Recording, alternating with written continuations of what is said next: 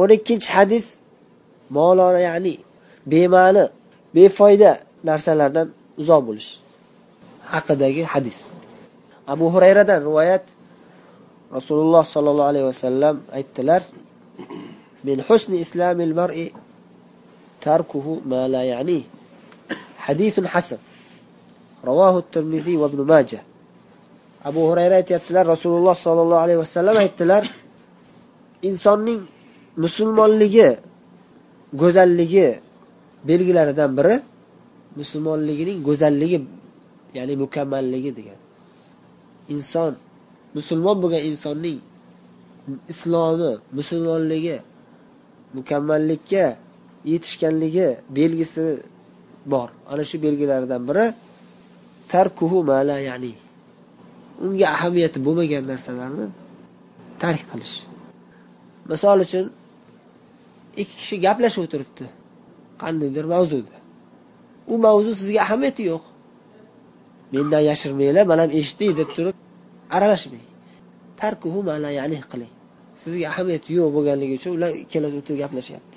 Agar sizga ahamiyati bo'lganda sizni ham chaqirardi. Siz yomon gumon qilmangki mandan muhim narsalarni yashirib bekityapti deb. Yaxshi gumon qilavering balki yaxshi narsalarni gaplashib yaxshi ishlar qilmoqchidiru. O'sha ishlarda meni hech qanday bir zaruratim yo'q bo'lsa kerak.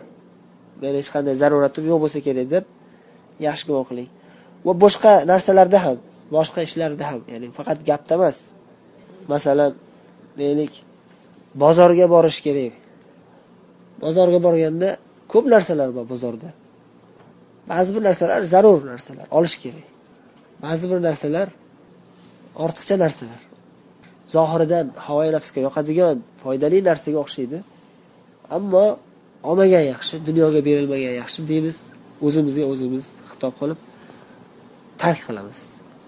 Ya'ni uncha ahamiyati yo'q bizga kerak emas narsalarni tark qilamiz. Vaholanki ba'zi bir odamlar nimaga olmadingiz desa deyishi kutilsa ham biz ko'proq dinimizni oxiratimizni o'ylab befoyda deb o'ylagan narsalarimizni oxiratda foydasi yo'q deb bilgan narsalarimizni imkon qadar tark qilishga harakat qilamiz bu hadisning qisqacha ma'nosi va sharhi mana shunday endi hadisi sharifning arabcha matniga yana bir bor quloq solamiz عن ابي هريره رضي الله عنه قال